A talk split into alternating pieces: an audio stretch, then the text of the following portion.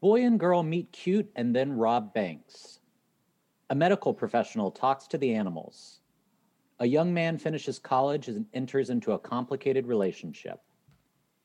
A woman brings her fiance to meet the parents. And an out of town detective helps solve a murder. This time on the Oscar should have gone to 1967. And the Oscar goes to. In the And the Oscar goes to. Not yet, Jack. The Oscar goes to.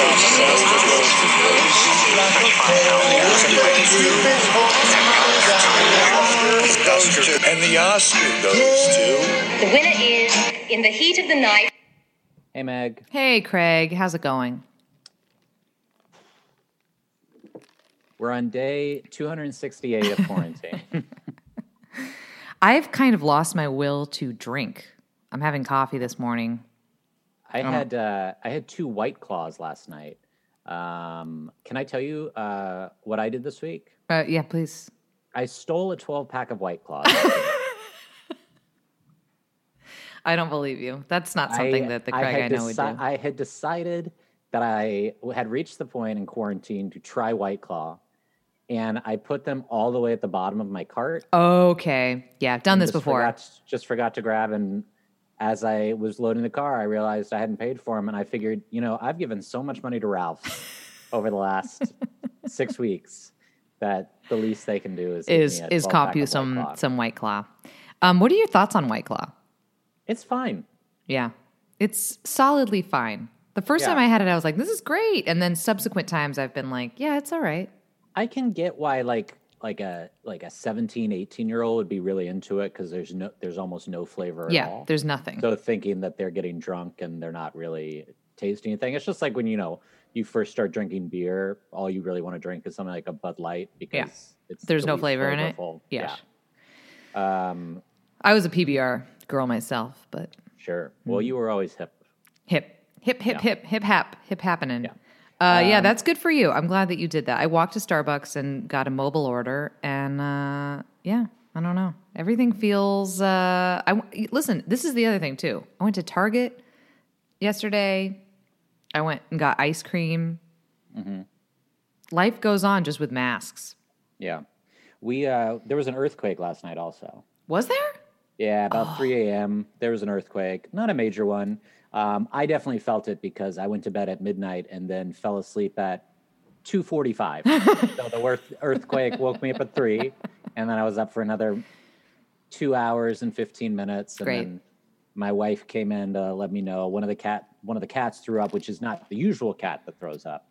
So it's actually worrisome. When Oliver throws up, we're just like, well, this is something we deal with now. He's got.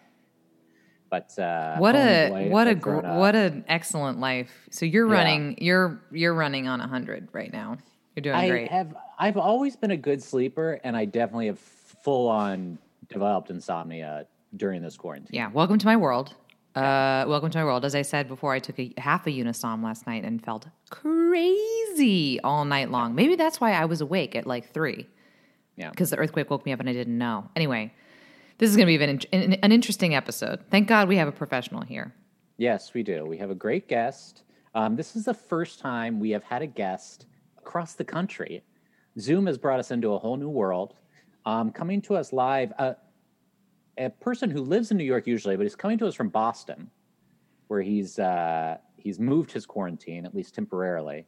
Um, Beantown. actor, actor, writer, comedian, one of my best friends, Christopher Cafero is with us. Hey, what's up, guys? Hey, buddy.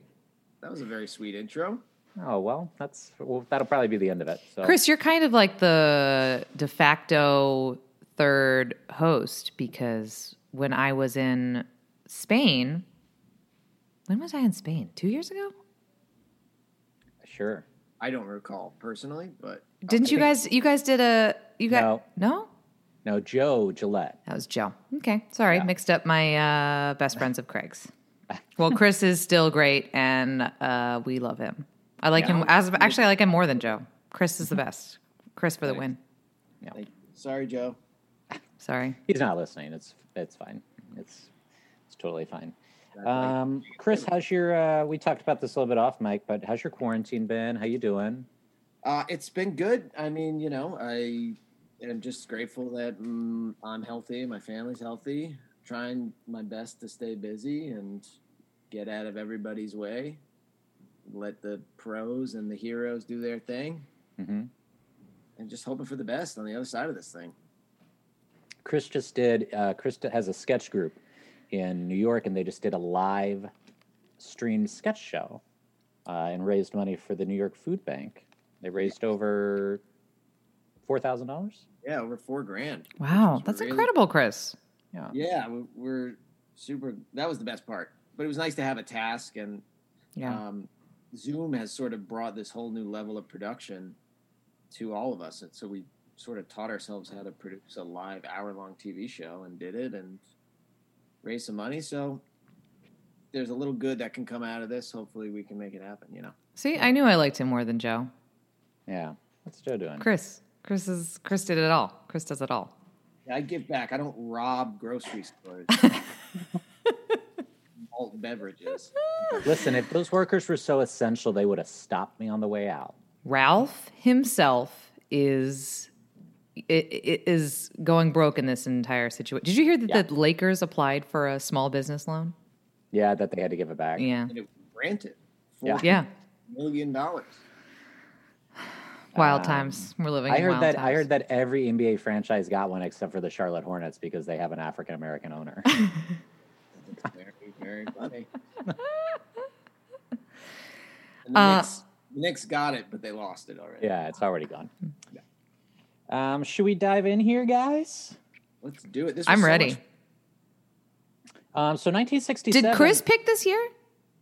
Well, so we kind of I sort of pitched it just because some uh, like half the movies were streaming, three of the five movies were streaming. So usually I I get uh, copies of the films to our guests, but obviously with him across the country, that wasn't as possible. Um, so we figured this would be a good year. Also, the other year that he was interested in, 1962, um, I think all five of the movies were over two hours, and four of them were over two hours and 45 minutes. Okay, so thank you so much for shooting that down because this was a delight, especially because I forgot to start, like, I forgot until like three days ago that we were doing this, so then I had to kind of cram them all in. Um, and it wasn't a pain at all, with one notable exception.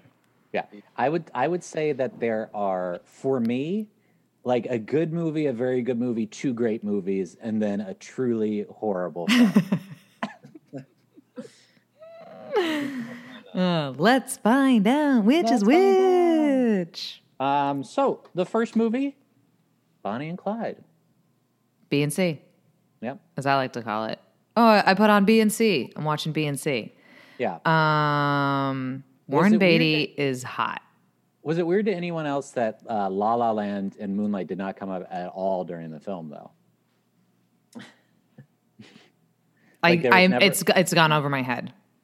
The uh, remember, uh, you know how this is an Oscar podcast. Mm-hmm. Do you remember at the Oscars when Warren Beatty? and Oh yeah, right, right, right, right. And um, what's his? What's her name? Faye Faye Dunaway. Dunaway. Yeah, it was. She- it- they were presenting because it was the 50th anniversary of Bonnie and Clyde. Right. Well, the reason why not, th- neither of those movies came up be, is because this was well, this was 50 years before those movies existed. Oh, was that not, not clear? Oh no, I thought it was. I thought it was like modern day now. No, I, thought it it was was, like- a well I thought it was made. like- it was a well made it was like movie. Blade Runner. no, that's incorrect. And I didn't realize how old Neil Hirsch is. Uh, he was. He looks great. Yeah, Uh, Are we talking about Jordan Morris? Sorry, there's, there's too many a references there's a going on. former uh, guest of ours who's a popular podcast host who actually looks exactly like that actor. He never responded to that, by the way. I sent him the pictures. Did he not? Well, he's busy. He's he's he's writing a movie Yeah, with Seth Rogen now. now. So Yeah, Um, he looks exactly like Jordan Morris looks exactly like W WC something or other. CW Moss. Thank you. Yeah. CW Moss. Yeah. Yeah. um, this is a good movie. yeah. I am I allowed to say this that it was my favorite of the bunch? I mean, you're kind of you're you're blowing it at the end. We're gonna rank them at the end, but it's fine. Yeah. Oh, What are you gonna do? Kick you off a podcast? It's exactly what we're going to do. Thank you for joining us, Chris. Take care, guys. Now that Chris is gone, I like Joe so much more. Like, let me just be honest.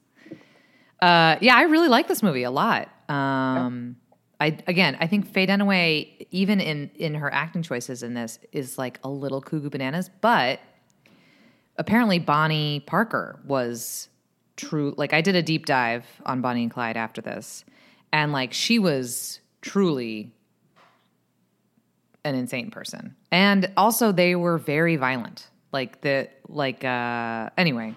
I, I mean the the it's interesting this is the the movie kind of makes them out to be like a little bit like folksy heroes and like you know Right. like it's all fun we're robbing banks like Clyde won't fuck me which was he gay probably I wrote that perhaps is that perhaps the greatest film performance in history. Us believing that Warren Beatty won't fuck a woman. yeah I like that wrinkle though. That was uh, unexpected. I so I don't know much about Bonnie and Clyde like historically before watching this. They were bad. They were not good people. They were. I'm it familiar- wasn't like it wasn't like a like a oh they're fun on the road like whatever. They like straight up were bad murderer people, and Bonnie was probably sociopathic. Yeah. Right. What I really liked about the the film was how they really showed the development of that though. They weren't just like psychopaths right off the bat. Right. And after, you know, he first kills that sheriff and shoots him through the window of the car, he's like super affected by having killed somebody. Yeah, That was like a nice little moment, I thought, as opposed to just like, oh, yep, they're bad from the get. yeah, yeah. I like that too. I think. I mean, I don't think that's actually. I mean, I'm not a, again. I I I did a dive, but not. I'm not a like Bonnie and Clyde scholar. I actually don't think they felt bad. Uh, but for the purposes of this movie, they did a really great job of like showing how things really um, escalated. Also, the woman that played um, Blanche, Estelle Parsons. yes, who won, whatever. Um, the real Blanche consulted on this movie. Oh. Hmm. Apparently, hated her, hated Estelle's performance. Said she made her out to be like a screechy, you know, something or other. Um, but she did uh, consult on the movie because she went to jail for six years and then was released. I wrote down um, there's that one scene where she's literally just running and screaming. And I was like, that's a real mood. I can't believe no one's just used that over and over again on Twitter right now. I'm, not- I'm surprised that that GIF is not just running crazy on Twitter every single day because that's how I feel at all times, just wanting to run around screaming. Yeah. Was she holding like a spatula too or something? Just like, Wait, was that when the police showed up? Yeah. yeah. Yeah. It's, yeah. When, when they all kind of jump in the car and they have to pick her up. Yeah, that was very funny. Also, Gene Wilder in the Gene Wilder in in the car just going, "Step on it, Velma. Step on it, Velma." Was was the other my other favorite funny part. You want to know something crazy? Uh, speaking of Gene Wilder and Gene Hackman, the two Genes that are both in this film. Yeah, this film is lousy with genes. Yeah. Uh, so this was Gene Wilder's first film, and it's Gene Hackman's fifth film, but his first like big role. But I only bring it up because four years later, are Willy Wonka and the French Connection, which are maybe the two roles they're best known for. Yeah, Which I know can still happen, but it seems wild, especially when you think of people like that. That it was like four years before the iconic roles that we still know them for. Fifty years later, they were making their film debuts. Yeah. yeah, Or even later in 1967, he shot the Producers. The producers, yeah. So he went from like a, you know, a little cameo essentially in Yeah. this Yeah. film to a huge role. though he steals every scene he is in. He is very. I mean, it's almost like he's in the wrong movie, like he's in a different movie because it's such a comedic performance. Like, and it's nothing that he's saying that that's funny, but he, the way Gene Wilder says stuff is he, it can't not be super funny. Yeah. Yeah. Um, when they're they're telling that joke about the milk, Yeah, loads of laughter. they can't stop laughing, and everybody else in the car is like, "We've heard this a million times." Yeah. Yeah, um, you know, I'm also not a scholar on the actual Bonnie and Clyde. I know a little more about '97 Bonnie and Clyde, um, which of course is uh, Eminem and his daughter Hailie. Um, but the I could see why these people could become folk heroes at this time, even though they were sociopathic, violent people because of the bank issues. Right. And they were at first. Everyone hated the banks. And they were at first, and then they started killing um, like civilians and and really going hard after police officers, and Yeah. so public opinion turned, Yeah. and then people wanted them like they would in, pub- in newspapers would publish like you know uh, there was like a cartoon of like uh like an electric chair and said like reserved for Bonnie and Clyde and you know Yeah. anyway because I kept thinking, I was like, if this could happen again now, if it was nonviolent and someone was like actually robbing like giant banks, yeah I feel like a bunch of people in this country would be like, yeah, okay. yeah I mean, fuck those guys. I just lost my Yeah. house. Like, They made that movie. It's called Fun with Dick and Jane, oh, I missed that one. starring Jim Carrey and Téa Leoni. I think most people missed that one. I think even Téa Leoni missed that one. Yeah. She couldn't get out that week, but No. Um, yeah, no, I think that it's uh I I I think this is just like a really well made also the end is very violent when they how they die, which again also by the way, true. They were each shot over 50 times. That's true. Yep. Because it was comedic. It, it was almost comedic how much they were. They're like like whatever. Yeah, yeah, yeah. They were each shot over 50 times. They em- they emptied like 200 rounds at the car. You kill cops. That's that's the Yeah. way. It. Yeah, you kill cops, they're coming after you hard. um, that uh, the initial um, or one of the robberies early on, I did write down the police response is incredible because they walk out of the bank and within 25 seconds there are seven cop cars. Well, there's there. like two there's like two streets in the town. yeah, but still they Yeah. got to get in the car. They got to drive a block and a half. Mm, That's true. That's true. I also I have a question to pose to you guys based on this film. What would you cut off your toes for? Oh, that's funny. To end quarantine. So As a matter of fact, already done it. So you'd Just be to willing feel to, cut something. off multiple toes if it could end quarantine just for you or for everyone? I thought about this. I think I would lose a pinky if it means that this was over. How are you going to drink your tea? I didn't think about that. I don't want to be uncouth. Yeah, How about a pinky toe? Although I well- raise those too when I drink tea. yeah, and that also like throws off your balance, doesn't Hmm. Yeah. it? Yeah, it does. I mean, you. I don't know. My dog lost two anyway, so- toes to cancer and she's fine. Yeah, I'd cut off two more of my dog's toes. How about that? That, that sounds. That's dark. You got to put them on a keychain for good luck. though. Mm-hmm. Mm-hmm. Mm-hmm. um, Bonnie's wardrobe also. I mean, I got to touch on that. Everything, unsung hero of this movie. The berets, the sweaters, and the skirts. I love a silk skirt and like a sweater set and a beret. I want to dress like Faye Dunaway in this movie. Is what I'm saying. She looked great. That was my one thing. I mean, obviously it's Hollywood, baby, but I I was bummed that they made them so like hot and glamorous. Yeah, I wanted them to be like backcountry, yeah. low class, West Yeah. Texas, like as they were. Yeah, right. like Craig. yeah, like Yeah, Craig. me. yeah, Garbage. That is what they were, right? They didn't all have perfect teeth and like you know. no, no, True. No, def not. Def not. I think the beret thing was real though. I think she did wear berets. Didn't he make her take it out? He made her take out her, her she had a beret. Oh yeah. And he oh, was Oh, like, for- and the little curl thing, and he was like, I don't like it. Again, was he gay? That's the thing that was, where I mean, that was Or asexual. asexual. Maybe yeah. Interesting. I don't know. Was he into C.W. Moss? I mean, Is that why he picked up that young boy? they were getting Did a you think it was the side. weird that C.W. Moss's dad was way angrier about the tattoo than the fact that he'd been on a uh, bank robbery spree where multiple police officers had been murdered? Yeah, that was a shock. That was a shock. Right, but I do think it goes. I mean, you know, he was obviously super poor, and I think it goes to Right. social commentary of like we uh like yeah, fuck this fuck the banks. Yeah. Get your money. Get your money. Get your money. Get that cash. Yeah. Um, I didn't The think it, the, go ahead. The, the sexual thing didn't read as gay to me as much as it did like impotence or ED. right. Yeah, something like that. Well, because he well, like- the only reason why I say that is because he said right at the beginning when she was trying to like make it with him. Ooh, I like that term. She's she's trying to make it with him.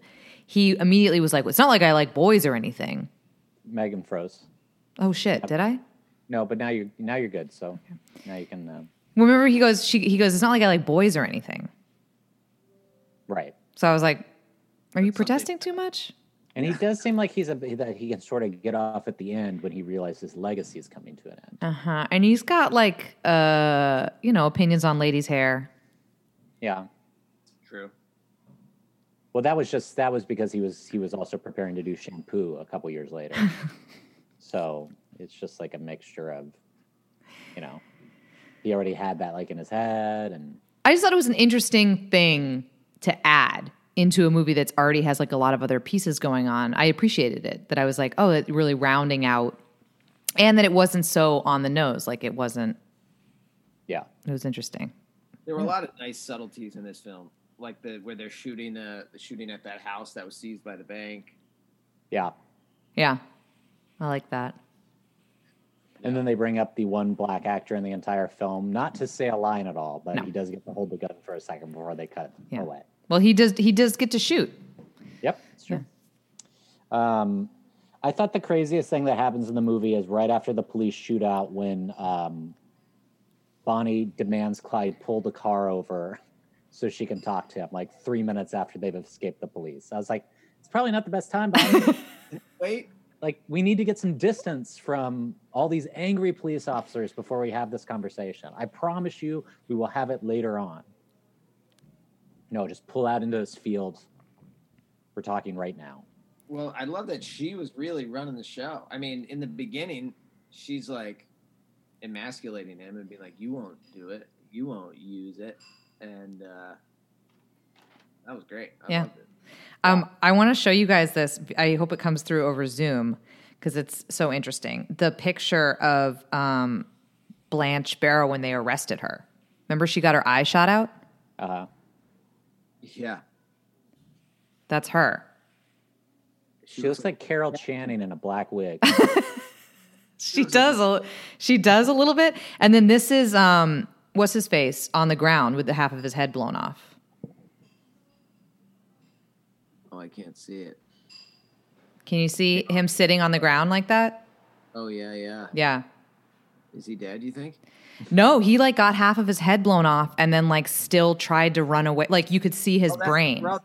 The brother, sorry, the brother. Yeah. Like half of his like forehead was blown away and he well, like could like even see in the, the, movie, brain. I was like, how is he like? They Yeah. talk about how his head got blown off and he's like still alive, and I was like, oh, this is a little. no, that's real. That's why they had to put Clyde down with fifty bullets. Mm-hmm. That's what they said. They were like they had been shot before and had survived and they were not taking any chances. The chances. Barrows were basically like Rasputins. They kept coming back. Very strong. Yeah. Yeah, It was a loud. I noticed. uh, Maybe it's because it's quarantine and eh, like my street is pretty quiet, but the guns were so loud. Like when I was watching in my living room, I, I had the windows open and I was like, "Are people going to call the cops because they think something's happening?" They're very loud gunshots. Um, so this is actually a super interesting year because so the next year is when the Hays Code, the production code, officially goes away, which basically was you know like when movies first made, men and women had to be in separate beds in their bedroom, and Yeah. and it started becoming more and more lax, and a lot of people consider, particularly Bonnie and Clyde and The Graduate and those movies to be the things that made people finally go, all right, we just got to get rid of this we're not even paying attention to it anymore. And that's when they went to the rating system. Oh, I see. So these are unrated movies. Uh, at the time, I think they did go back and the MPAA rated them What do you think? after the. What What do you think? Bonnie and Clyde is rated? I mean, R, R. I would think. Yeah. They said I that think if it came out today, it maybe would just be PG thirteen though, because it's just the violence, and usually Yeah. violence rated is Yeah. it's rated R. Yeah. Um, they say that like as far as violence on film goes, and I'm no cinephile, but that this was like a huge leap yeah. forward Yeah. in like the depiction of violence. It looked legit. I mean, the shootout It did. Scary. Yeah. The blood exploded like that. It was, yeah. Especially when they got shot and when, when Clyde got shot in the arm and then Bonnie in her back. Yeah. But when they shoot that first sheriff, Yeah. Eighth. yeah, In the face. sort of pretty harrowing. Yeah. It's good. I love that this it ended with just like they're murdered and now it's over. Mm-hmm. Yeah. And the title card, The End. Yeah. It's great. Just Yeah. Get out. Yep. Shoot them up and get out. Get out of there. Yeah. Fascinating. Fascinating. Well, yeah. Well, speaking of great movies, the next film is Doctor Dolittle. okay. I texted this to Craig already, but I'm going to say it again. Please. Watching Rex Harrison kiss and then throw an animatronic seal into the sea is the true low point of my quarantine. That was the part where I just had to be like, I got to, you know what? I got to walk away for a little bit. I got to walk away and, f- and do something to feel like a human again because this is, this is, this is rough. This is rough. My favorite part about that scene though is that he he like whispers to her like if only you were human or Yeah. something. Like Yeah. He wants to fuck that seal. yeah. Yeah. He, he wants to sleep with this seal. Yeah. Dressed as his grandmother. Yeah. If only he could fuck the animals. Yeah. Fuck like the animals. I actually had a similar note even earlier on. I wrote the back and forth between Academy Award winner Rex Harrison and a parrot is distressing. The the parrot too, like the longest sentences. Like they they clearly abandoned the parrot thing halfway through the movie. Yeah. Just like, Yeah. squawk, I'll fly ahead and see what's happening on the open seas, and then I'll report back and let you know how it goes. Squawk. You're like, why the squawking? The other, I mean, I, I there's so many reasons why I hate this movie. There's a like, let me start. Let me start from number one is the songs are bad. Yeah, they're not. My great. friend the Doctor is actually probably the best song, and then everything else sounds like a My Fair Lady ripoff. Like, Oh, yeah. he like one of them is exactly the tune to "Why Can't the Children Teach Their," you know, or "Why Can't the English Teach Their Children How to Speak." They're all they're bad songs. So like, let's start there. Okay, fine. The characters are bad. Well, so Matthew Matthew Mugg is just Irish Bert. Yeah, that's it. He's just an Irish guy, and also, but has no, uh, but it has no bearing at all. Like the, uh, has no play part to play at all. The girl kisses him, so you're thinking, oh, there's going to be a love story at least between the two Between of them. these two, No, she ends up going for Doctor Dolittle. That's sweet, who's sweet. a total Clyde, by the way. Total Clyde does not want to bang her at all, is not interested in this beautiful lady. Uh, so there's that. And then um, also, the other thing that annoyed me is like he loves animals so much, and this movie's all about like animals. Then they make up animals. Yeah, It's a real hat on a hat. He can already talk to animals, where this is already a world where he can speak animal languages. Do we really need the giant pink sneeze, sea snail and the lunar moth and all these things that are, and the push me, oh, the push me, pull me. Honestly, I cannot talk about the push me, pull me.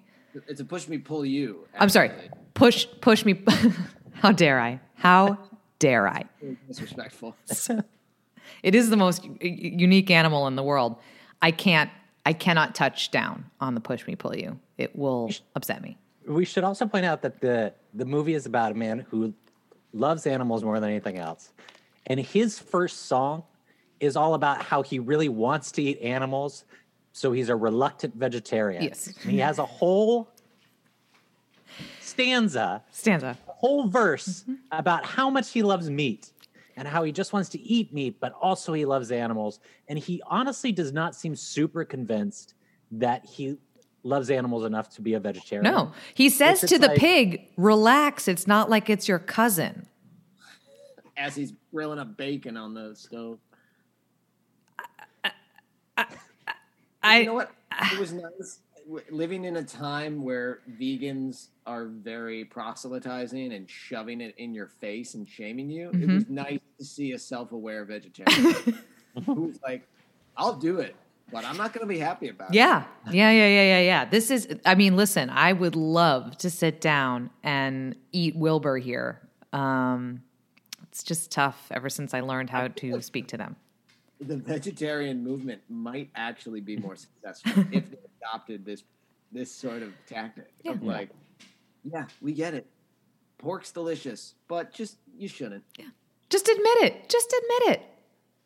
I'd love to see what Joaquin thinks of of Dr. Dolittle. Yeah. It's also funny that, especially in this this time of Tiger King, when we talk of uh, you know the treatment of animals and this sort of the hypocrisy of someone loving animals and keeping them in cages, you know, this doctor had all of these animals just crammed in a loft in England. He's a hoarder. So he's a hoarder. He's one of those. Yeah, he's a he's a cat crazy cat person. Who, with that, where there's, I bet there's dead animals underneath the floorboards everywhere. And yeah, he's like he like lives next door to the house from Notting Hill, but his like entire apartment is filled with push me pull yous. Yeah. Which, by the way, also like this amazing animal. There's one of them in the entire world. Where does he and take it? Immediately takes it to the circus. circus. yeah, Mm-hmm. he's got to make that money. Yeah, he's exploiting that. I mean, yeah. Does that does the push me pull you get part of the profits? Probably, Probably. Yeah. I would Um, imagine. I also like that. So the push me pull you comes from his friend, who um, I s- by the pictures I assume is a Native American. Hmm. Um, so they can only correspond by drawing. Well, he's like a Sherpa or like a Yeah. he's like a native of Nepal because they walk. He walks up the push. You know what? I actually don't want to. I don't want to get into it. It's upsetting. It's upsetting. My, the, the point I want to bring up with this is they have to draw pictures to speak with each other. Dr. Dolittle has taught himself over 500 animal languages. I didn't even he think of this. cannot I didn't even think of learn this. one human dialect other than English to speak with his very this. best friend. That's very funny. He speaks fish. He speaks fucking goldfish, and yet he cannot learn Nepalese or whatever. That is fucking ridiculous. I hate Dr. Dolittle. I hate him so much. They also kidnap a child. Yeah. Like that child, that child is taken from his home. There's no way his parents would have let him go on a sea voyage to to s- Sea Snail Island, which they didn't even know that they were going there. To be fair, if we've learned anything from watching musicals, is British children are not really looked after. No. Um, I mean, that honestly could have been Michael Banks, and probably at some point, the dad would have been like, "Where's Michael been? Yeah, but I they feel like I haven't seen him in a week and a half. I've been at the bank." at least the Banks family hired help. Yes. That's true. Yes. You know, Had some, and at the end, Well, they they Michael flew a kite. for. I drunk Irish meat guy. the drunk Irish meat guy. I Don't hate. drink it, but I think we can all. You know. I hate. I mean, and especially because he wanted to go to. Remember, he wanted to go to Ireland so bad. Go back Yeah, to of- Ireland. Of Leave- anywhere, they're like, "Where does where should we go? Ireland." I mean, it's it's a train ride, but It, it- it can't be that far. Yeah. I hate. I hate this movie. I really did not like this movie. It's So also was- long as fuck. Yeah, two and a half hours long. This this year, amazing in that four of the five movies are under two hours, which for any Oscar year is very rare. Particularly in the '60s, when you start looking at some of the years, is incredible because there's a lot of this is still this is kind of a epic period of time. So there's a lot of three-hour films. Um, so amazing, and then the fact that Doctor Lip Dolittle's two and a half hours, and by the way, was tested twice cut down both times because they were trying to make audiences like it better. This movie I was reading about basically the studio that released this, and I forgot to write it down, but it's the same studio that did Sound of Music. And they were trying to replicate their success with Sound of Music. clearly by just stealing everything from Mary Poppins and My Fair Lady. But Yes. they were trying to make a ton of mo- money again. So it was this movie and then this movie Star, which I'm not familiar with, and Hello Dolly. They did all three of those, trying to replicate Sound of Music, lost money on all three. And then they recouped the money finally when they re released The Sound of Music the to theaters. We haven't done that year yet, but like spoiler alert for that. That's like my favorite. That's my favorite movie musical of all time. That's Uh, It's the it's great. 65. It's ama- it's amazing. This is this this good sir is no sound of music. That's wild to me. it's hardly music at all. It's hardly music. Rex Harrison, and also this is the other thing too. As much as I like Rex Harrison, he does this in My Fair Lady too. It's a sing speak. Like all all of these songs, like they start off, you're like, are we getting a song right now? Because you're like, because he kind at first he the way he gets in, he's like he's always like, "Mm, I got to dip my toe first. So he's kind of like speaking in rhyme, and then he kind of gets into the song, and you know, diminishing returns on that for Yeah. sure. Well, he even once he's singing, quote unquote, he's barely singing. Barely, Right. Yeah. yeah. And with with I think I like you, um, that he sings on the island before they're taken in by natives. That, by the way, when it seems like they're going to be murdered, none of them seem super concerned at the fact No. that they are literally tied to post and about to be javelined. Um, is is Dolittle a virgin? No, he's fucked. guy hasn't- He's fucked at least a, a, a few of those animals. Those Okay, long- is he a human virgin? I mean, I'm sure he's not, but I think he didn't care for it. Yeah. And yeah, he tried it once. Yeah. Yeah, it's not like wanna- eating meat. Like, Yeah. he didn't like it. So this whole movie basically is, I mean, what the fuck the plot is, but we're supposed to be waiting for this fucking pink snail. So that's the whole thing. He's trying to find this sea snail, and then we finally see the sea snail. you can pull up a picture. Um, I can't. do you know? Do you want to guess how much the sea snail weighed? What do you mean in real, like in? uh Like the, What the, prop. practical of the practical effect? Yeah, the prop of the sea snail. I don't. I cannot imagine. Is it just styrofoam? Is it? Is it? Is it like five pounds? Is it like nothing? It weighed eight tons. Eight tons for that one shot? Amazing. Did it actually float? Do you, yeah, do you want to know how much that sea snail prop cost in 1967? I have to know. Two million dollars. It cost $65,000, which is now the equivalent of $507,000. Are you kidding me? I'm not.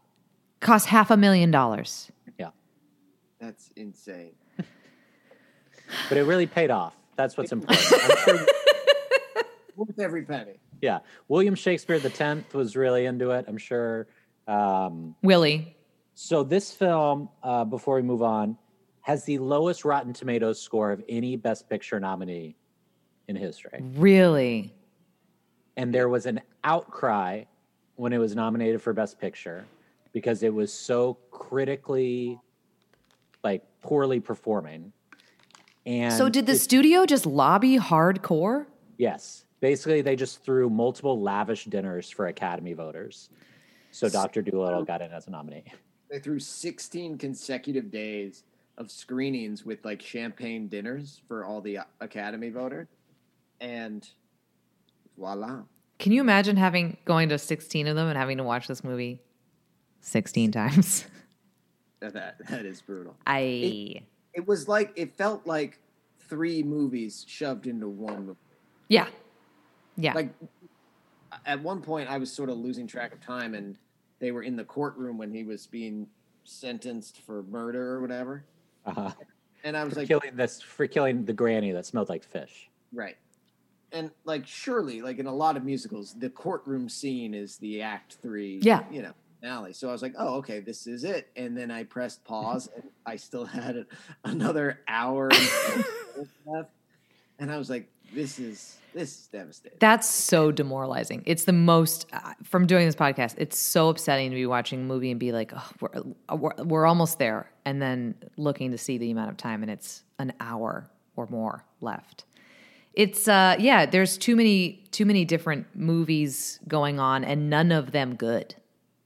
None of them interesting at all. And that courtroom scene, that was the one of like, why can't the where he's like, why why can't we treat animals uh, uh, like people and Adam, animals? wait, that song won the Oscar for best song. No, it did not. It did. It's not good. None of them are good. Yeah. Also, I can't think other than my friend the doctor. I cannot think of how any of the other songs go. Talk Even to the Animals is the famous one. Yeah, talk to the an. I but I can't even think of how that goes really. So uh, before we move on, last question. Well, here's here's a question. This isn't a question. This is rhetorical. Why do they stop making? doc- Why do they keep making Doctor Dolittle movies? That's a great question. And based on Rotten Tomato scores, with which take or leave Rotten Tomatoes, how would you or what do you think the order is between this, the Robert Downey Jr. Dolittle, and Eddie Murphy's Doctor Dolittle? Okay, here's what I'll say. Best reviews, second and last. I remember not. I don't want to say liking, but I remember the Eddie Murphy Doctor Dolittle fondly. Same. So I think that's probably the best. And then this one, and then Dolittle. Rotten Tomatoes, 42% Eddie Murphy, 30% Rex Harrison, 15% Robert Downey Jr. Really, that one's that much worse, huh? Yeah. So those three films combined don't even reach 100%. Yeah. So guys, maybe it's time to let the let the Doctor Dolittle dream die. Yeah, Yeah. but look at the look at the box office receipts because that's the real. No, Well, this movie didn't do well, and the new one didn't do well. I'm sure the Eddie Murphy ones probably did. pretty well. Yeah, there's like because there was like three of them. 'Cause there right? was a sequel, and then there's like two straight to video sequels. Yeah. That it's like his daughter from the movies. oh right, she's like, oh, she becomes a vet. Isn't that Raven-Symoné? I think so. I think so. Um, that's Doctor Dolittle. All Give it a rest, guys. It's not that interesting. I did like the Richard Attenborough scene where he sings, "I've never seen anything like it in my life." Oh yeah, that's I remember that song. I remember that song. Not a great then- song, but, But you know what? Then later on, he'd see way crazier stuff. Yes, he would. Hmm. Mm-hmm. Trust Including me. his wife. she was a oh, looker. she was. His wife had a lot going on. Anyhow, Yeah. The Graduate. Ugh. This movie is incredible. This movie is good too. This movie is a good movie. Uh, it's really, it's the opening scene is like the when he from when he gets from the plane to the party, him just like walking around the party. I was like, I think that's my favorite part in the whole movie. Oddly, like I was like, ugh. I think this really resonated with me As a recent college graduate, as a recent college graduate. Fuck you, Craig. Uh, no, but after, especially going to an art school after graduation, that like aimless kind of. it I just think it it the uh, uh, I'm, what I'm trying to say here, the unisom is really kicking in. I think that they this You have does taken the other half tablet right. half tablet. I'll be like, ooh. They do. This movie does mood really, really well. You know what I'm saying? Like just Mm-hmm. the the it feels so it feels so listless in a in a way, and then and then when she, when Anne Bancroft comes in, it really gives it such a jolt of like a direction. Um, I'm trying to think of smart things to say about this movie. It's beautiful. It's a beautifully shot movie. Yeah, I wrote plastics still works. Still works. I uh, I'm gonna go ahead and throw a hot take in here. Uh oh. Uh oh. I do not like this movie. Wow. Really? Don't like it. Wow, that's a sh- that is surprising because this is one of those movies where I'm like, I can't see how anybody would not like this movie. Well, here's the thing. I've seen it before. Obviously, I rewatched it. I think I the mood I just don't like. I I do not like Simon and Garfunkel. I don't like the sound music. I don't like the boring, like you know, it's so mellow and melancholy. And like, get a fucking drummer. Get a drummer. What are we doing? here? Oh get a tambourine. Anything. Just it's just like I'm gonna die soon. Like I oh I cannot deal with Simon and Garfunkel, and it's the whole movie. I've seen The Paul Simon in concert two times, and he's incredible. with Garfunkel. No, just Paul Simon. And you know what? But he did. But both times he closed with the sound of silence, and I cried. Tears, like flowing from my eyes. Tears. Yeah, I I'm happy for you for that. Doesn't change how I feel about this. You're happy that I cried at Sound of Silence? Sounds Because that doesn't sound great to me. And that was oh. before the quarantine. So Oh, let me let me tell you. Good to know you didn't go to a Paul Simon concert during quarantine. that would have been very concerning. Um, I felt I feel nothing for Ben. I've I've never felt anything for him. There's I fi- I think there's very little character development. We have no reason. We have no insight into his sort of sorrow and why he's so downtrodden all the time. It's Were like- you not depressed after you graduated college? I was so depressed. I like did not know what I was going to do with my life. Sure, but like you you deal with it. I mean, he's I mean, he's also- around in his he's also- parents' pool and banging his hot mom's friend. Sure. I basically did the equivalent of that, which was I made gourmet meals for my parents and masturbated a lot. Like, hello. Well, and that's why you paid what you did for your NYU degree. I'm I, I I guess I'm I I haven't seen this movie since like college. And it's funny how it resonated with me more now in a post college world.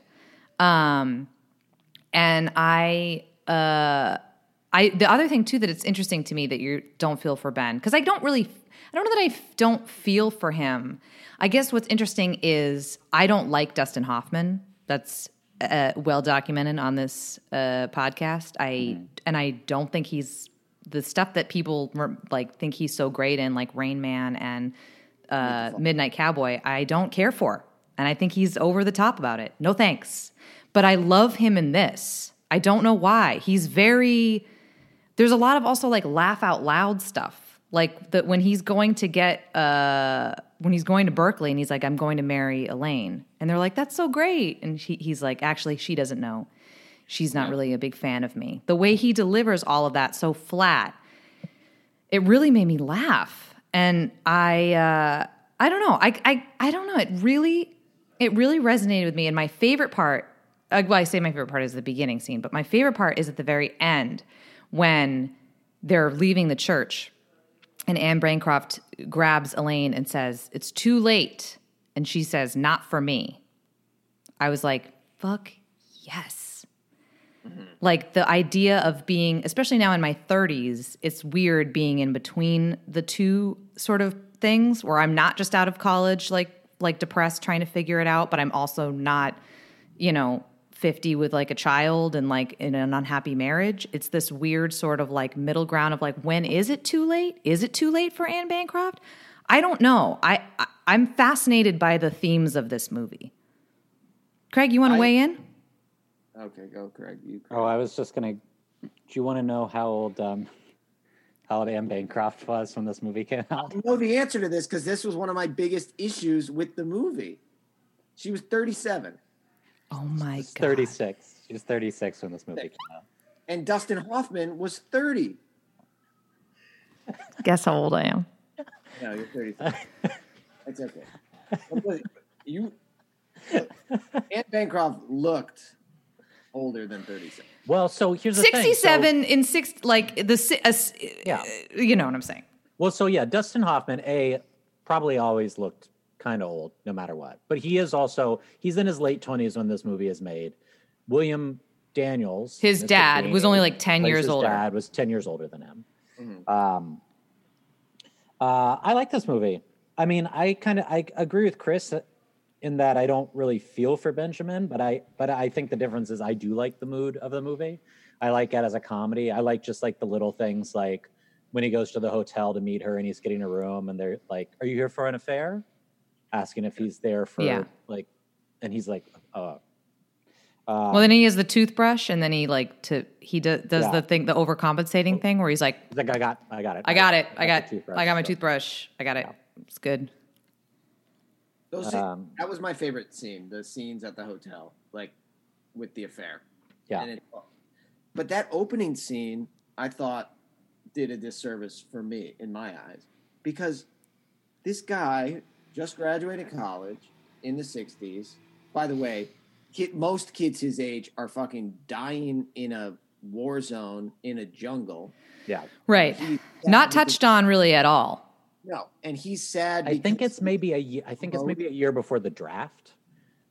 Because I don't, I Vietnam was going on, but I don't think they'd start drafting people till later in the '60s. Right. So, but like he's floating around his pool. He comes home from college, which wasn't cheap, obviously, and his parents throw him a party, and he's being a little asshole to everybody. he doesn't say hello or thank you or greet anyone or even fake it. Like, listen, we've all been to places where we don't want to be.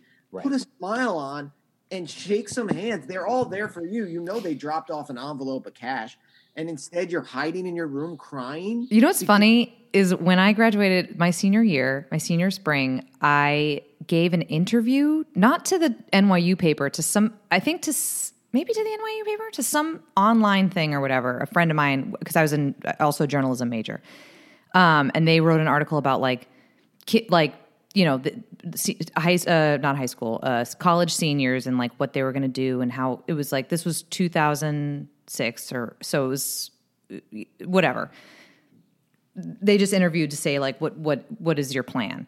And the interview that i gave the quotes that they pulled where i was like i don't know what i'm going to do. I'm crying every day. I'm freaking out. Like you know school has always been my thing. I'm not going to school anymore. Like this is a huge transition whatever the whole thing. And then it got published online. And somebody some like reddit like pre-reddit or whatever picked up my quote of um, like, you know, I've been crying every day trying to figure out what I'm going to do and ripped me to fucking shreds. Like, truly, for like the first like five years after I graduated, if you Googled me, the first thing that came up was this article that this guy wrote about like, this fucking bitch who like went to NYU, you don't know, like, she, oh, so we feel so sorry for you. This one quote of me being like, I don't know what I'm gonna do, I'm freaking out. And I finally had to email him to be like, hey, um, it's been a few years and it's not great that when you Google me, like this is what comes up. Could you maybe like take that down? And um, he was a fucking prick and was like, no, like you're a spoiled brat back to me or whatever, which, okay, maybe true, but also like, please don't. do- Like I gave an interview to a friend and, um, and then finally, I booked enough stuff that that's not what comes up anymore. But anyway, that's the story. so maybe that's why I feel for Benjamin. Also, guys, if we can find that and get enough page views, it'll keep bumping back up Megan's Google search. That's So- I'm very sorry that I I'm very sorry that I brought that up. I don't know how you'd find it now. yeah, Megan Murphy crying, that could be a lot of things. yeah, yeah. do you um do you think that uh, you would be able to uh, date someone if you knew knew that they had uh, slept with one of your parents? No. Yeah, I think it'd be rough for me. and that's my biggest problem with the movie is that they create this love story and there's they give you zero reason to root for this couple and Yeah. zero reason for why Elaine likes this guy at all. He's been nothing but he tore her family apart, Yeah, had an affair with her mother, stalked her at school, Yes. yeah. Took You her have out- to- Although very flattering. took her on a date to a, a burlesque club and was a total asshole to her. yeah, But apologized. real real fuckboy move to go to the. It is a real fuckboy move. And also that's character development. In the beginning, he like couldn't he was like a he'd never had sex before and was like afraid of Mrs. Robinson. And then he's like now become like a real fucking asshole. Like she made him this person that like would that would go to a he would never have gone in the beginning of the movie to like a burlesque club. I, I it see it makes sense to me because I don't think they are right for each other and I don't Right. think that they end up together. Yeah, which is why the last shot's so famous because basically they get on the bus and Mike Nichols tells them, you know, you're elated by this, and then he just keeps the camera rolling. So that elation goes into something else because they were basically just waiting for him to call cut. And it just kind of goes on and on. Yeah. They don't know what's going on, and that's what he wanted the couple to feel also. Yeah. Um, I'll tell you what uh, would annoy me the most if I was Benjamin. Uh, and Chris, I don't know if you'll be able to understand this as well as Megan does, since we both live out here. Can you imagine No. how fucking annoyed you'd be if you drove all the way to Berkeley only to find out the wedding was in fucking Santa Barbara? That's why this is a this movie this is this is one of those examples that really could have benefited from cell phones yeah, because that would be very irritating. yeah. Very irritating. You just drove six and a half hours to Berkeley from LA, and then you got to turn around and drive five hours back to Santa Barbara. Kind of funny to see Santa Barbara very like undeveloped though, underdeveloped. Yeah, Like Santa Barbara is like a real city now. It's Yeah. just like orange groves and stuff on the side. Yeah, but the thing is, if you complained about that to me, I'd be like, yeah, but you fucked my mom, ruined my life. So, and you just ruined my wedding. Yeah, but she Yeah, should. but That, that- guy was a. that guy was wrong too. That He guy wasn't right sucked. No. Why? He was such a nice guy. Ugh, no, he was. First of all, they said when he talked to his frat guys, the frat guys were like, "Oh, make out McGee or whatever his name was," and then they were like, "Tell him to save me a piece." Like, gross. No, don't marry a frat frat guy. Elaine is great. Don't ever marry someone who's in a fraternity, Chris. yeah. Instead, just marry the guy who bangs your mom. Yeah. Yeah, sure, I would do There it that. is. Yeah, at least you know he was taught well. You know what I'm saying? Hey yo. Heyo. Guess, guess who's coming to dinner? I wait. Don't tell me. Don't tell me. Um, Bernie Mac. Yeah. Oh, Chris, is that the one you watched? That's not the right. No one's coming to dinner because we all have to stay in our homes. Oh, that's true. God, I'd love to have someone over for dinner. My internet connection is unstable. Yeah, you froze for a second there, but um, Right in the middle of banter. I cried at this movie.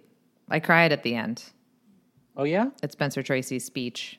Yeah. Well, well, it's a good speech. This was his last last film, basically. Is it really? He was nominated posthumously for the Academy Award. Oh. He died between the time this movie came out and the Academy Awards. Oh, Died, he died 16 days after shooting ended. no way. Yeah. Oh, wow. And he was living with Katharine Hepburn. Yeah. Yeah. Well, they had been together forever. They just never married because He wouldn't get divorced because he's he Catholic. get divorced. Yeah. Um, she's a queen, man. I love Kate Hepburn. Yeah. Love her. She got wet eyes. Her eyes are always wet. Yeah. Yeah. The moist eyes. Yeah. ever- She was truly on the verge of crying throughout the entire thing. But her her reaction was my favorite, I think, of all the reactions. Of just the like silence. The re- her reaction to Sidney Poitier. Yeah. Sidney Poitier is who's coming to dinner, by the way, and also his parents? Question mark. Uh, Monsignor, Monsignor uh, Stevens. and Monsignor, and the Monsignor. Yeah. Um, it was interesting. This was another movie where I had to do a little bit of a deep dive because I Loving versus Virginia was 1967, but that wasn't, which is the year this came out. Right.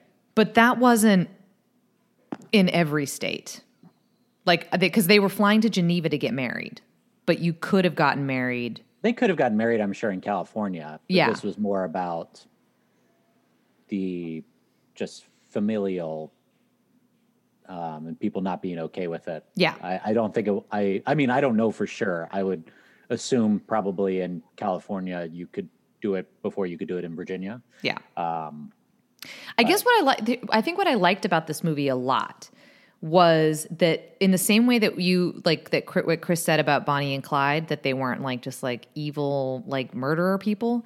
I like that these people were not they they, they existed in the gray, right? They yeah, weren't not, it's not like Spencer Tracy was Endicott from In the Heat of the Night. exactly. We'll get you. Exactly. They weren't they they weren't like overt like racist people, but they also weren't super cool with their daughter marrying a black man.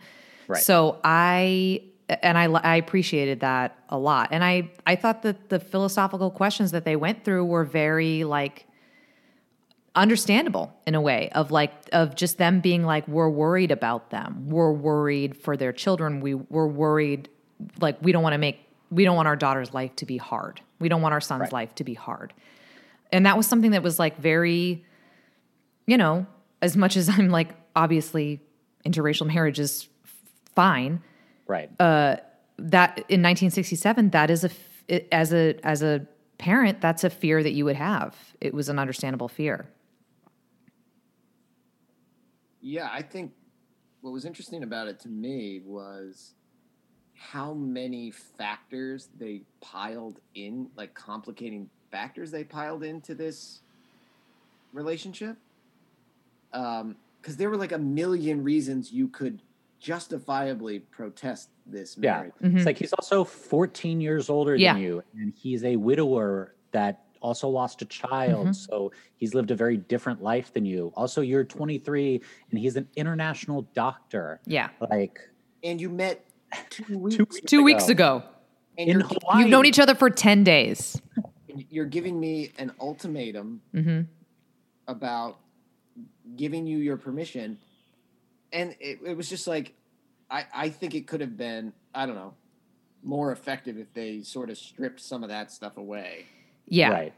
and it was and they really focused on the fact that like no this is this is a race thing. Yeah. plain if they had met at college or you know something like that. It bothered me a little bit that he was uh, they seemed to be they seemed to start coming around when they found out like he was a doctor. And a bunch of people were like well he's a really big you know like he's a big deal.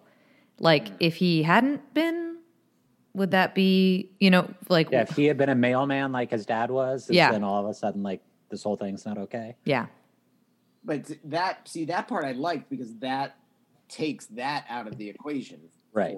you know what i mean because Yeah. because that's a, another issue that could have been like, well, he's in a he's a different class or Right. or a different you Yeah. know, you know he's blue collar or whatever.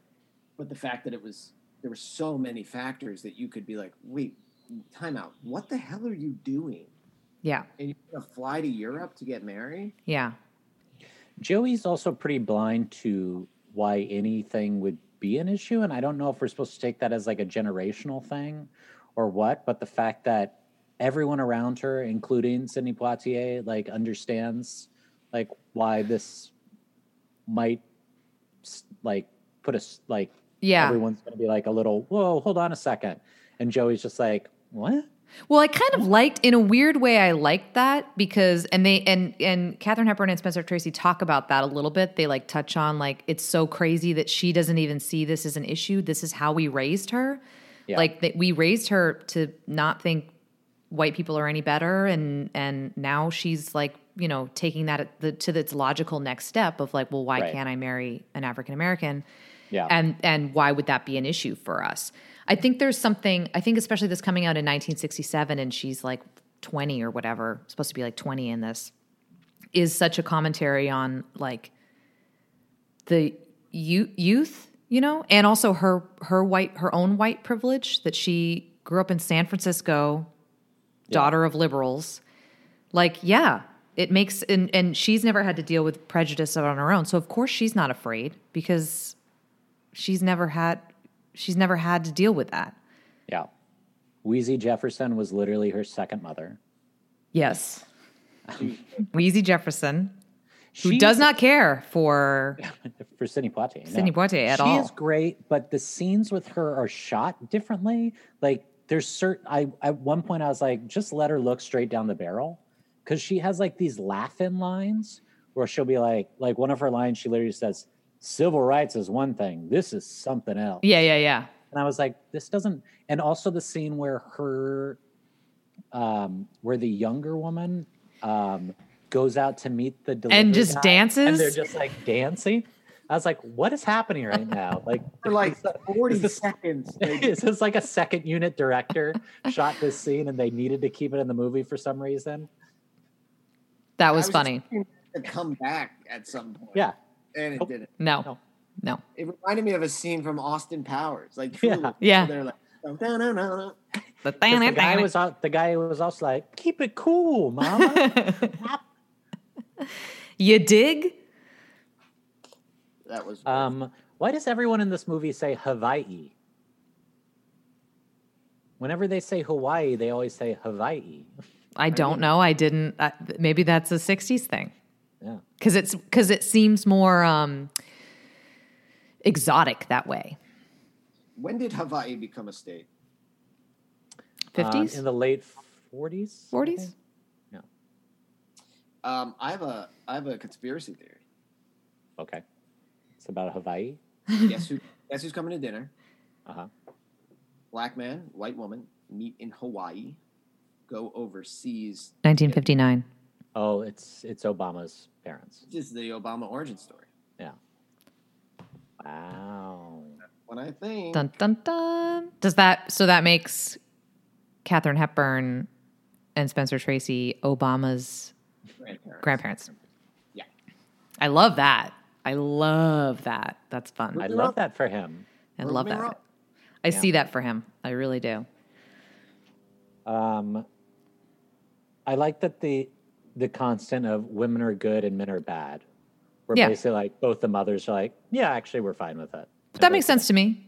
Oh, yeah, yeah. I feel like it works. I buy that. Um, I did not like going back to Joey. I, I felt like it's one thing to be blissfully in love and Yeah. you know sort of post racist, but it's another thing to be completely naive and not understand the cultural goings on. Yes. She Yeah, was like- super naive, for sure. like even if this all takes place like seven years later, maybe, but like this is in the middle of the civil rights movement. Yeah. Like, But she also grew up in San Francisco. She's 20 years old. She's she just like went to college. She reads the news. Her Yeah. dad's a, runs a newspaper. Sure. I, I, I think, but I think the idea, I think there's one thing about seeing the news and another thing of like everyone around you is, it's sort of in a strange Not way. everybody. What about Hillary? That bitch. oh, that bitch. That bitch. That was the best scene when, Let's- when Katharine no Hepburn was like, no politics, no politics. Wait, I mean, it's kind of in a in a weird way of like I have no reference point other than Maddie's parents for Republicans. Chris is one. Or Oh, yeah. be. Now he's registered Democrat because of Donald Trump. So Uh, I have no, I have, I have no reference point for that. So it's sort of like a thing of like, I don't know, um, I don't know what I'm trying to say. Yeah, and her name is Hillary, right? yeah. Hillary, Uh oh. Thickens. dun dun dun. Interesting. Um, She got the, uh, fired though.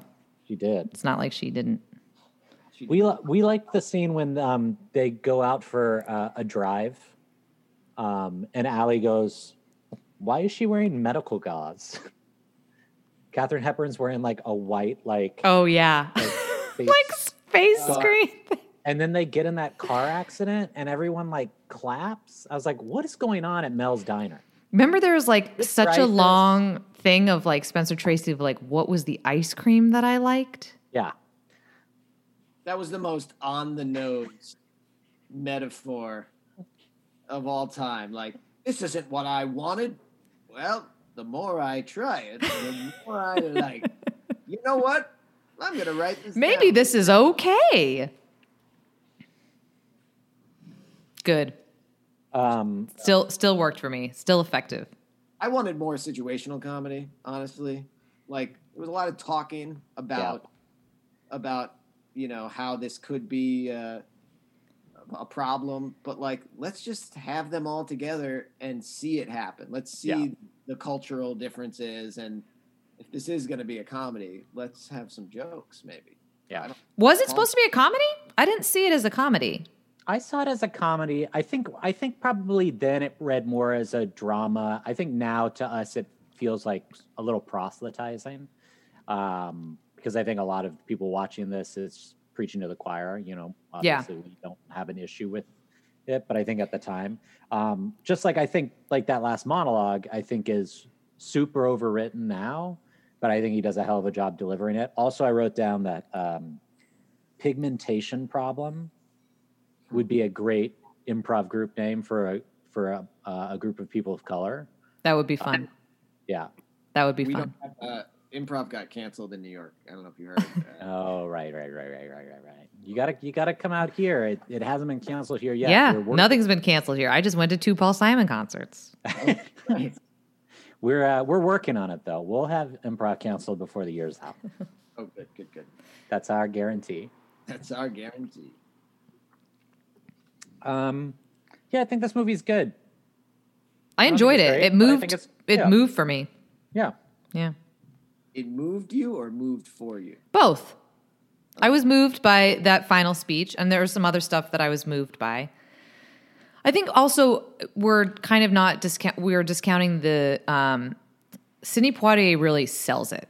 He's a very, and we'll talk about that next. But he is a very watching him. I don't know that I've seen him in something really before, or not in a starring role. But um, he's a very likable, very watchable uh, actor. So an, I think another reason that I bought so hard into it was I just liked him a lot. yeah. Um, in the heat of the night, the 1967 Academy Award winner for Best Picture. What a delight! What a fun movie. It Yeah, just goes, man. I love the I girl mean- that plays Dolores. Uh, I said that that scene where she's like, "So hot, you ever feel the cool marble against your skin?" Love that. Uh, loved it. The the I was very it was difficult to watch, uh, but there's some really great scenes. They call me Mr. Tibbs is great. The slapping scene is so tense. Um, basically, he basically I was reading. He said he really wouldn't do the movie unless that was in it.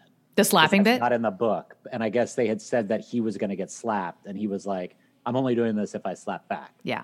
because like it would be human instinct to immediately slap Slap him back. And just because I'm playing a black man in the South, like I'm not gonna just like get slapped. I'm like, it'll be okay. Yeah. No, I love when that, and that's a super smart move because that was the best.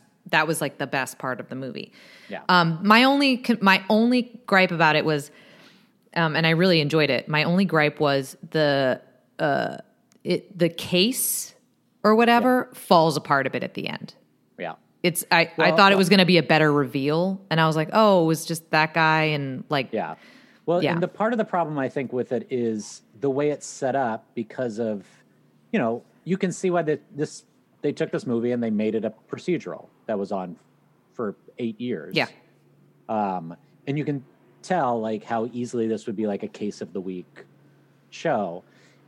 But particularly like Endicott is set up as such a villain yes, to us now.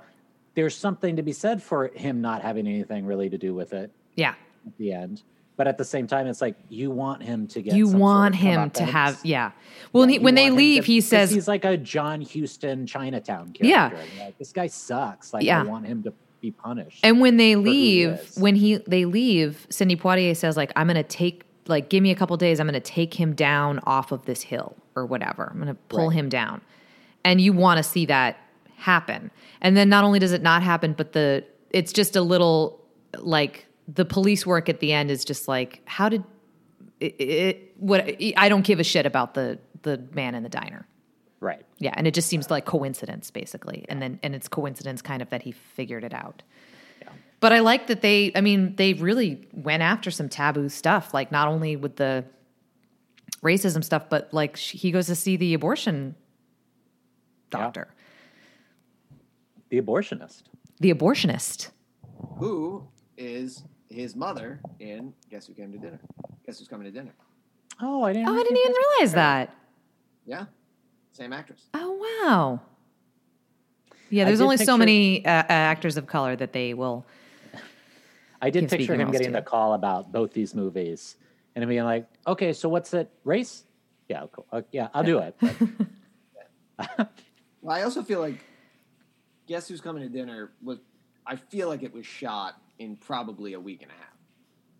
yeah, And there's like four sets and like six scenes, so it was pretty quick. I agree with you, Megan. I lo- I really like this movie as a Who Done It. It like really falls apart at the end, It Yeah. does. and even and obviously that's not the point of the movie. Um, and the most powerful part are the other circumstances. But if you look at the actual like plot of that, it doesn't even line up in my head because first of all, the motivation is crazy. Yeah. Yeah. But second of all, he, the sergeant or whatever, was at the diner. Then he left to go spy on Dolores. And so, are we to believe that between when he left, this guy shut down the diner, was hitchhiking, killed a guy, took his car, dumped him in Main Street, and then left, and then the other guy discovered him? Exactly. Nothing prior to that. Exactly. I, I have no. Yeah. Did he- did he leave the diner and then come back and then deal? Uh, unclear. We'd never really get that. And then also, like, why would they? Why did they need Dolores to blame Sam for her? Pre- like, why does that matter? Like the, f- like. Why would you why would you finger a person on the police force for that? Uh, That doesn't Yeah, I make don't know. any sense to me. I guess maybe the brother, maybe the brother had an idea. Everyone in town maybe knows Sam Woods drives by every night and looks at Dolores. Sure, but I mean, if Yeah. she's like, if she's going to be pregnant, like, what, what, it, what does it matter to her? Six of one, half dozen the other. If they're, and at that point, I'm like, well, if if the diner guy got you pregnant, like, just get married, and you know, Or like, also, if you're just going to get an abortion, why does you, how does the brother even find out about all this? yeah. Why does Like, he? Yeah, why does he why even do you need to know? Yeah, That's the whole Like- point. I think he was trying to defend his sister's honor by making her seem Oh, but we're talking about like, why does someone end up like telling the brother? In the Yeah. Why would he place? say? Why would she tell him if she was just going to get an abortion? That's true. Yeah. Yeah, I, it, it, it gets muddy. But those scenes, I mean, those scenes with Endicott, or even just the, that opening scene where he finds him at the train station, Yeah. Yeah, and he doesn't say a single word until Yeah. he's in with the chief. Yeah, And I don't know if it was done purposely, but there's not there's zero score under the entire first like 25 minutes Yeah. of the movie. So it's just lived in silence. yeah. And you feel tense. Boss theme song back in. Yeah. Right. Well, they don't. the heat. Yeah, Yeah, you feel ten- well. You feel you really feel tense because you're like he could say it's such a weird. I I mean, you. It's so it's so crazy that like uh he can't do shit without like, you know, potentially getting shot. Like that guy could have just shot him, and it, like, well, when Endicott's like, there's a time I could just shoot you for that. yeah. Um, and his and like just at the very beginning, him just going to try and grab his badge to show it. to- Yeah. not being allowed to. No.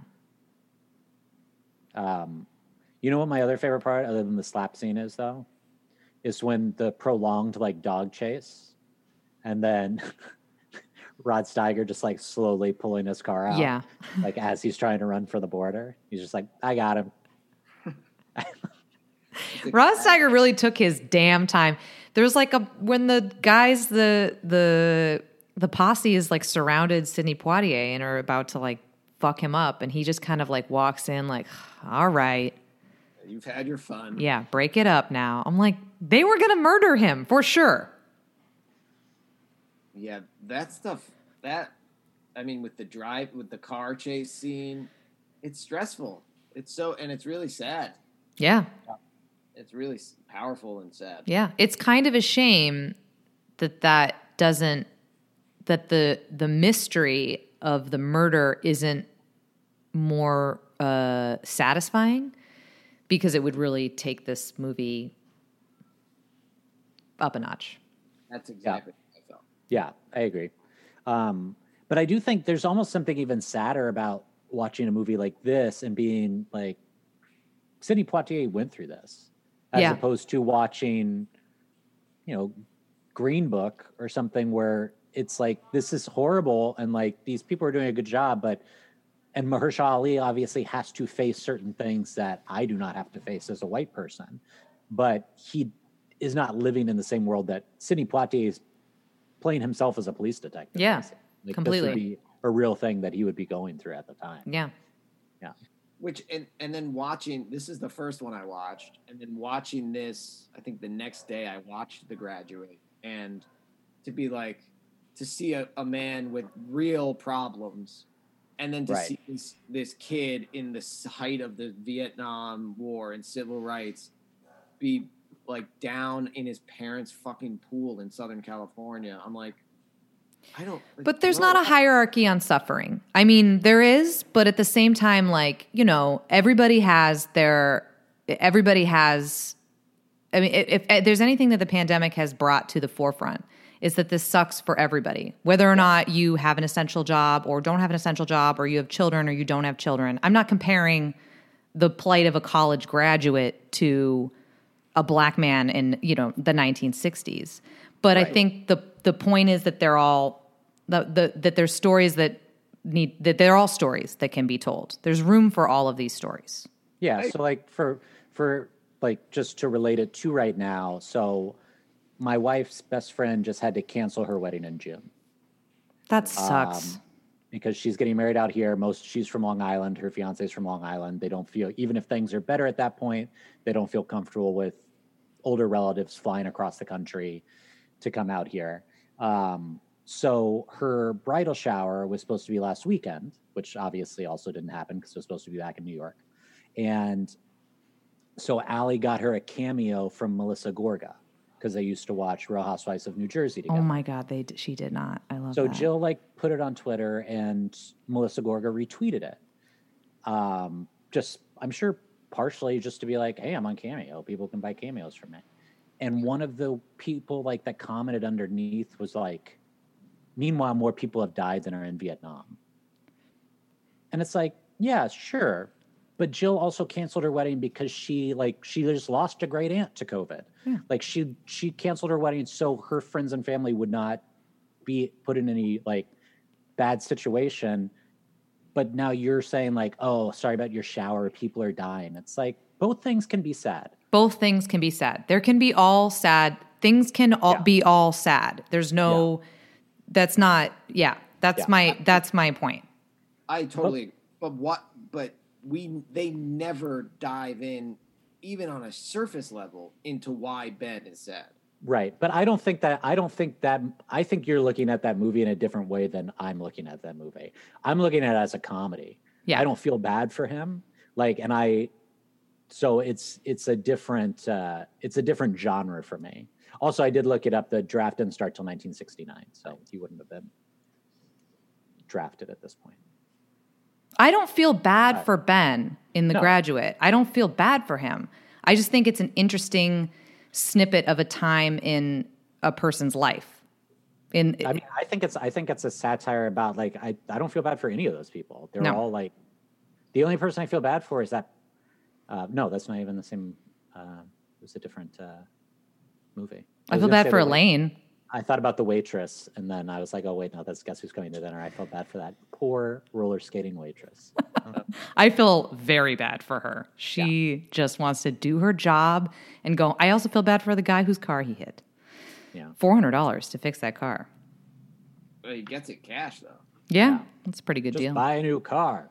and his insurance rates won't go up. Yeah, Yeah. It all worked- it all worked out That's the way that you do it He's for sure. Yeah. Okay, so before uh, we talk about any other movies from the year, if anybody has anything to mention, let's rank the Best Picture nominees five to one. Chris, we will start with you.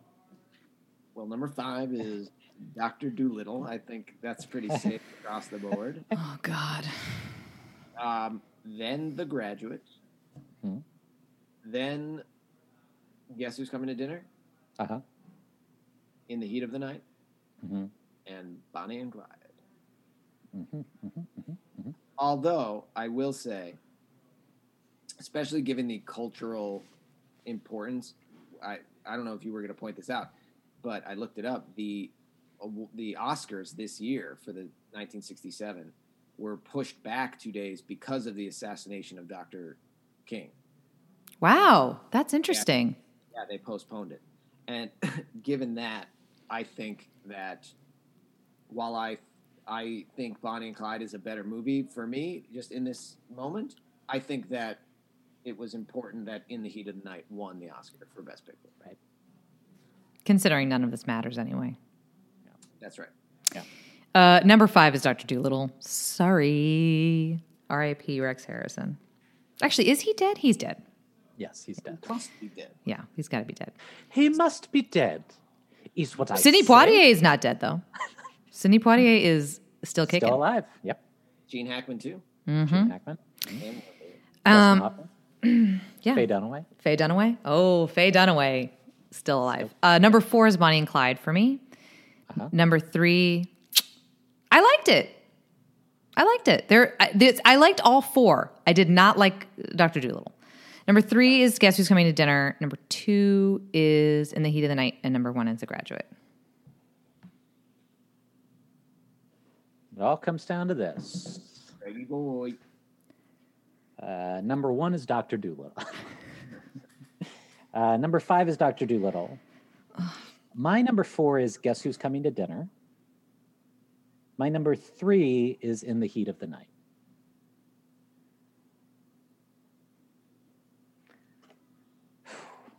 Uh oh. I think two and one are both excellent films.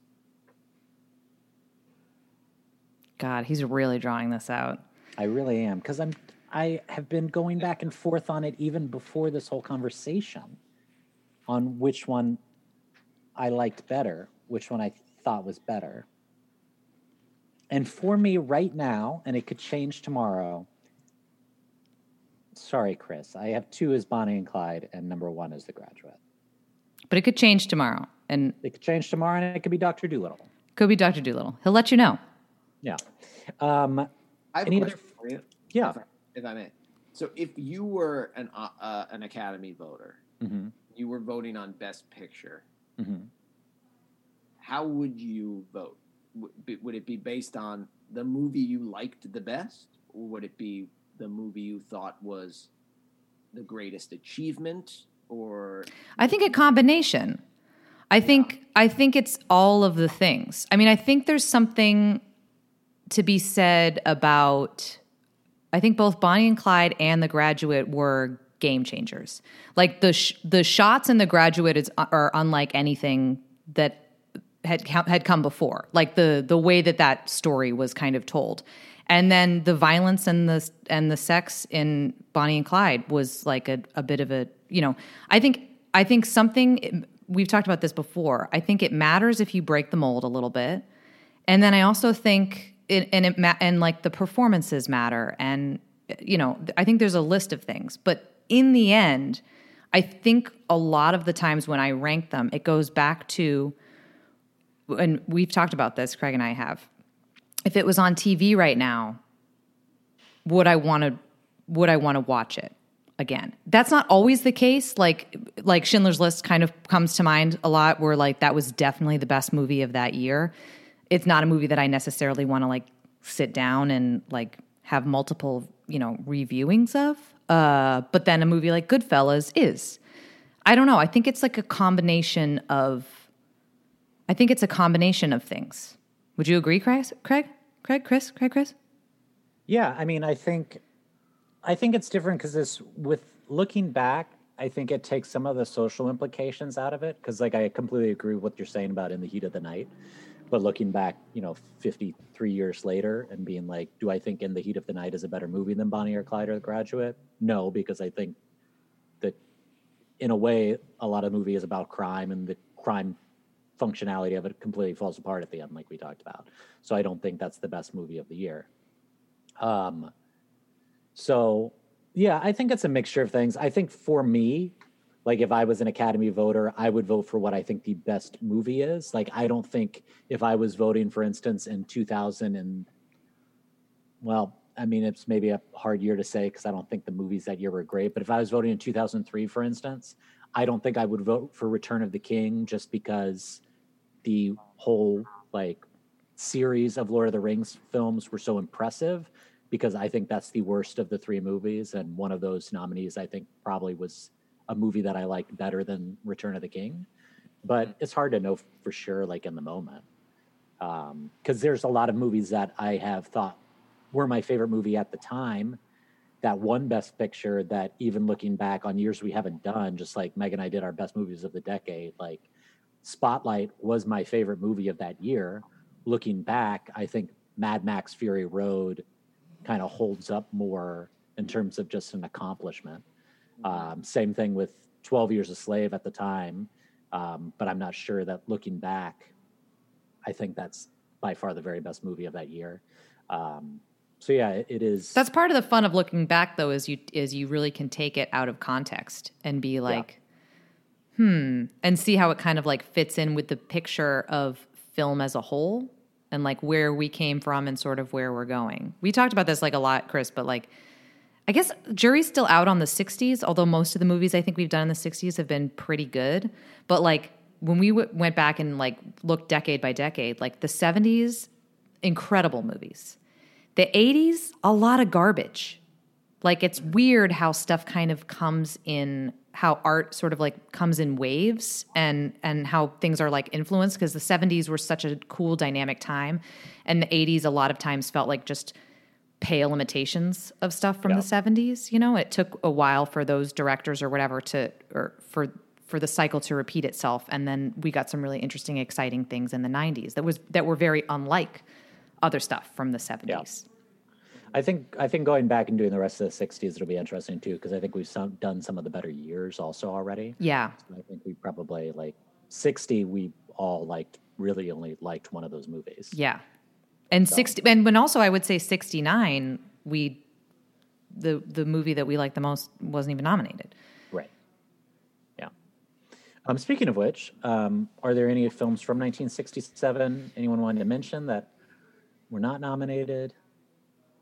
Um I have a I watched a couple things. I watched I, I when I I used to love this movie and I rewatched it and it's I it definitely should be there over Doctor Dolittle. I don't think it would win, but I do love Two for the Road, um, which is an Audrey Hepburn Albert Finney Albert Finney movie, and um, it's sort of like uh, it's just like a it's like a portrait of this is like the the type of movie that I always fucking love is like the por- a portrait of like a, a disintegrating marriage, Revolutionary Road, uh, etc.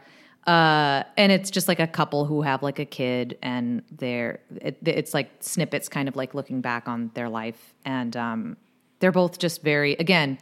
The, it's not that like revolutionary of a movie, but the the mood I the mood it really resonates with me and both of those I love both those actors so much that I would watch them read the phone book. It's enjoyable.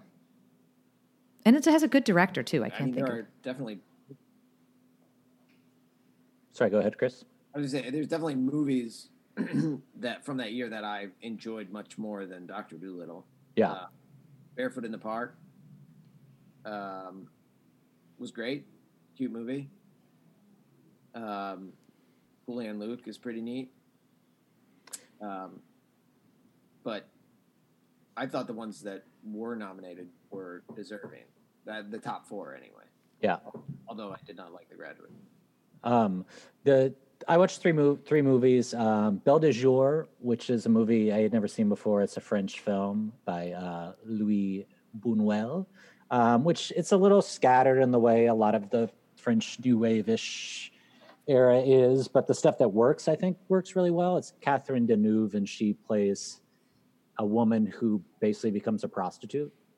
Um, that doesn't need. She's a, you know, an upper middle class, upper class woman that just does it. Um, so there's some interesting stuff there. The two movies I feel like definitely probably could have been in there over Doctor Dolittle or Cool Hand Luke, which I think is great. Um, really holds up. hot. Paul Newman, Paul Newman, babe. Can get it. What a those babe. eyes, those eyes. I know. I still think I prefer Warren Beatty because I like brown hair more, but hot and still alive. and also still alive. Um, Although Warren this- Beatty now, no. It's like Harrison Ford now with his fucking earring. No thanks. I had I had uh I had remembered because I'd seen the movie before a long time ago, like the fun stuff, like the egg eating scene and um, the fight with Dragline and stuff like that. I had forgotten there's some really the whole scene with him and his mom Arletta when she comes and she's dying and she's like in the back of the truck and he comes out has a conversation with her is really touching. Um, it's a good movie. People should go back to that. Uh, I also watched In Cold Blood, which I had never seen the movie. I Is that just um, the adaptation of the book? yeah, and it's uh, it's Robert Blake and Scott Wilson. So if you watched uh, the early seasons of Walking Dead, he was Hershel. Um, anyway, they play the two killers. Um, it doesn't live up to the book. Robert Blake as a killer. I, I know it's hard to believe. Um, it did make me do a deep dive about Robert Blake uh, murdering his wife, maybe. Um, Allegedly. Allegedly. allegedly, it does. It not feels a little bit. It feels a little bit like a like a Dragnet episode because it, it is sort of super procedural and doesn't. I, In Cold Blood is probably my favorite book of all time, so it definitely doesn't live up to it at all. Um, and th- there's a Capote stand-in, which is sort of this sort of like super straight, like writer that you're like, it's just funny. Even comparing it to Capote, uh, let alone the actual Truman Capote. Um, but that was actually he was uh, the director Richard Brooks was nominated for best director, and then the other four directors were from the four movies we like that we thought were worthy of this year. Doctor Dolittle did not get a direction nominee, um, so it feels like That In guy Cold was Blood- pissed. Yeah, robbed. yeah. In Cold Blood probably was the one on the outside looking in there. Although I I put Cool Hand Luke in there. I think would be my fifth selection. Um, I, Chris- I also did a, a dive into Robert Blake at, because I saw uh, In Cold Blood, also one of my favorite books, and I Yeah. haven't seen the film, but I saw it was nominated. And unfortunately, I didn't have time. Or not nominated, but the director was, and I didn't have Yeah. time to watch it. But I was looking up Robert Blake, and I didn't follow that case super closely. But his excuse for when his wife was outside yeah, this is amazing. and he was in the he he got his car with his wife and then he went back into the restaurant which is when someone shot her in the head um, and then he came out and his excuse was oh i wasn't there i went into the restaurant because i forgot my gun in there that was his alibi that he left his gun in the restaurant and had to go get it And So- that's when somebody shot his wife. yes That's excellent. But you know, after he, um, so The he balls was- on that he was guy. he was acquitted, um, criminally, found guilty in a civil trial. But you know who he said who it came out they thought was possibly to blame if it wasn't Robert Blake was Christian Brando. Marlon Brando's son supposedly was having an affair with Bonnie Blakely, his wife. Hollywood baby, Hollywood. Vittorio's I thought you when you said Kurt, I thought you were going to say Christopher Walken, and I was like, how many Walken? You got to get ladies can walk. Walken kill? And- Um, and Vittoria- Because he did kill Natalie Wood, right? No. No, come on Christopher Walken didn't. something He could have. He wasn't the one that did it though. It was what's his name, Robert. Uh, Christopher Walken was on the boat that night. I know, but I don't think. But every but Natalie Wood was dating. What's his name? They were married. Yeah, he killed her. something happened Robert Wagner. One hundred percent. There's a there's a documentary about to come out on HBO about. Is it. there really? Yeah, it was com- like coming soon. When I was watching, uh, well, this is a good segue. Uh, Chris, you watching anything you want to tell us about? We usually ask people what their favorite movie of 2020 is, and I actually have a new favorite movie of 2020. I think, Oh, but um, I'm interested in that. Yeah, but it's uh but since we're not really going to the movie theaters, yeah just seeing if there's anything people really like that they've been watching. Is it mo- movies or TV shows? Are we sticking to movies? Whichever. Um, well, I I watched Bad Education, which I enjoyed. That's the very- I think yeah, I thought that was great. Allison Janney's just just always fantastic. Here's a hot take for you. Allison Janney is the poor man's Christine Baranski. Oh, that's interesting. I think she's better than Christine Baranski, hmm, I think Disagree. I think she I, but I view them differently. yeah. I them think in the- that she, I think Allison Janney maybe has more levels, just more voices, if nothing else. More, definitely more voices. Yeah. Definitely more voices. Let her host SNL. Yeah. I also watched. Um, I watched. I finished Ozark. Um, so I'm happy to be finished with that. And uh, I just. Uh, do you guys watch Ozark? No. They're Nope. just oh, I can't we can't talk about it. But there's like major things that happen in that they just don't touch on. Like at the end of season two, a major thing happens, and then season three starts, and it it's like it never happened, and it's Yeah. never talked about. But I've been watching um, on Netflix The Last Kingdom, which I highly recommend. Oh, my If you- parents love that show. if you're into like if you liked Game of Thrones, this is it's similar in genre. It's about the unification of England. I think it's better. Interesting. Uh, it's very good. I enjoy it very much. Um, I've just been watching Billions of playing Animal Crossing. So I actually got to get to that. I hope it's still time to buy turnips. I might have missed the turnips. Meg, I got I got a show for you. Oh yeah. Have, have you watched any of Normal People on Hulu yet? No, but I just downloaded the book because I was like, maybe I'm gonna like the show, aren't I? Because it's sexy. Yeah, Yeah. it's just it's just about sexy Irish twenty something. You know what's funny is Jacob Klempner texted me out of the blue two days ago.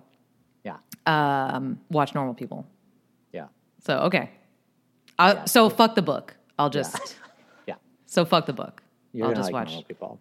Uh, but I think Bad Education is maybe my favorite movie of the year now. Really? Pretty bad. And then, yeah, I mean, again, there has there's been very little. Um, Have you seen was- Blow the Man Down yet? I got to get on that. No, My girl but I Margot. thought it was. I thought maybe it was career best for Hugh Jackman also. Hmm. Better than The Showman. Wait, the greatest. Wait, what's Greatest it called? Show- The Greatest Showman. Yeah. Yeah. Um, Chris, uh, before we go, is there anything you'd like to plug? Oh Jesus, no! Uh, my career is at a complete standstill, along with the world and entertainment industry. Um, I will say that you know I'm not. I, I like movies, but I'm not like a big uh, movie buff, like going back in time and stuff. Like I would never willingly just watch movies from the '60s, probably. Um, but this has been. It was a delightful task, um, and also as friends of yours, uh, so flattering to have been invited onto this podcast. You're the only want- person that we would go to the East Coast for. Yeah.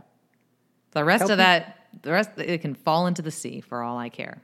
Tell people your Twitter. Tell them about your sketch group. Oh yeah, I guess I do have stuff to plug. Okay, yeah, absolutely. Um, my name is Chris Cafero at Chris Cafero across most mediums, or at C Cafero. I don't know. Um, I have a sketch group. We are called Uncle Function. We were a monthly show at the Upright Citizens Brigade Theater, which unfortunately is not existent right now, but hopefully will revive. But you can follow us at Uncle Function. We've got uh, we're going to be doing some live shows and You're gonna get a lot of angry Mike Nichols fans messaging uh, you. Netflix projects will resume. I love Mike Nichols. Birdcage, one of my favorite movies. Nichols and May. I listen to those albums. I think they're brilliant. I just didn't like The Graduate. Meg, anything to plug? Um, I'm on Instagram at Murphy Megan. Um, I've been posting videos of me drunkenly making food in my kitchen, so enjoy that. They're also now on YouTube, and I think I'm going to do it again today and make a little celery salad. Underrated vegetable, the celery, in my opinion. Uh, you can follow us on Twitter at the Oscar Should, on Instagram and Facebook at the Oscar Should Have Gone To. Um, if you like what you're listening to, please rate and review us on iTunes. It helps us find new listeners. Um, we will be back. I don't know, two or three weeks with something. We don't, we don't know what we're doing. Hopefully in person. Yeah, maybe in person. Fingers crossed. Anything's possible. Um, but anyway, thank you so much for listening. Stay safe out there. Uh, wear a mask when you go out. And uh, we'll talk to you next time. Bye. Bye. Bye. My. Ladies and gentlemen, I hope you had a good time. We did.